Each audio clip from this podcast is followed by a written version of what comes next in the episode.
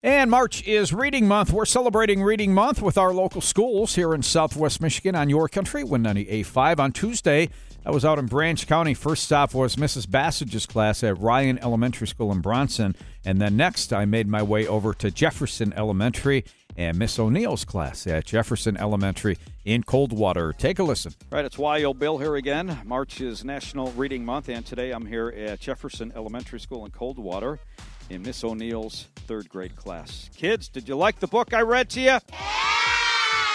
I love it. That was so much fun reading Silly Tilly.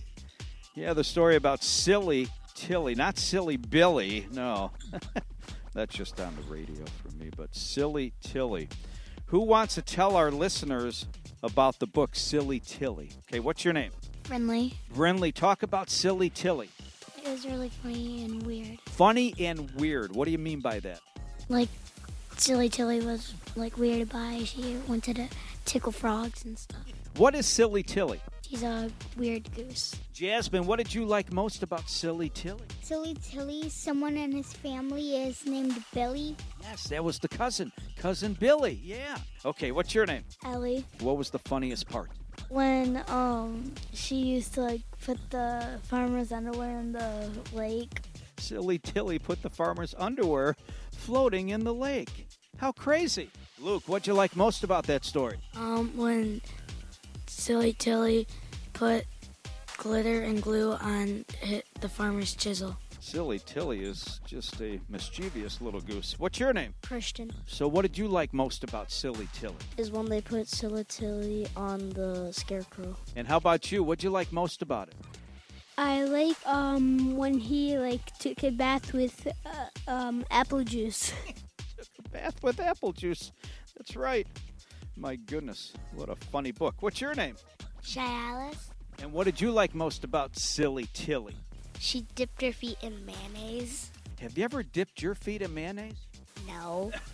I don't think I ever have either. That that would be kind of gross, wouldn't it? Yeah. I think so. What's your name? Royale. Royale, what'd you like most about the book Silly Tilly? When she was gonna kiss the fish. Okay, so Miss O'Neill, thank you for having me today. This is so much fun.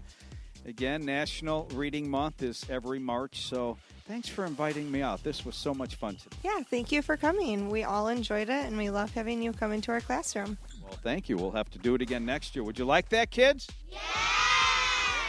Okay, so as I was uh, coming in to the office here at Jefferson Elementary, I saw on the sign that the readathon is coming up. Tell us about that. So, our readathon is this um, Thursday, and it is where our students get pledges out in the community. So, um, Anne's uncles, grandparents pledge them, and we read for 300 minutes all day long.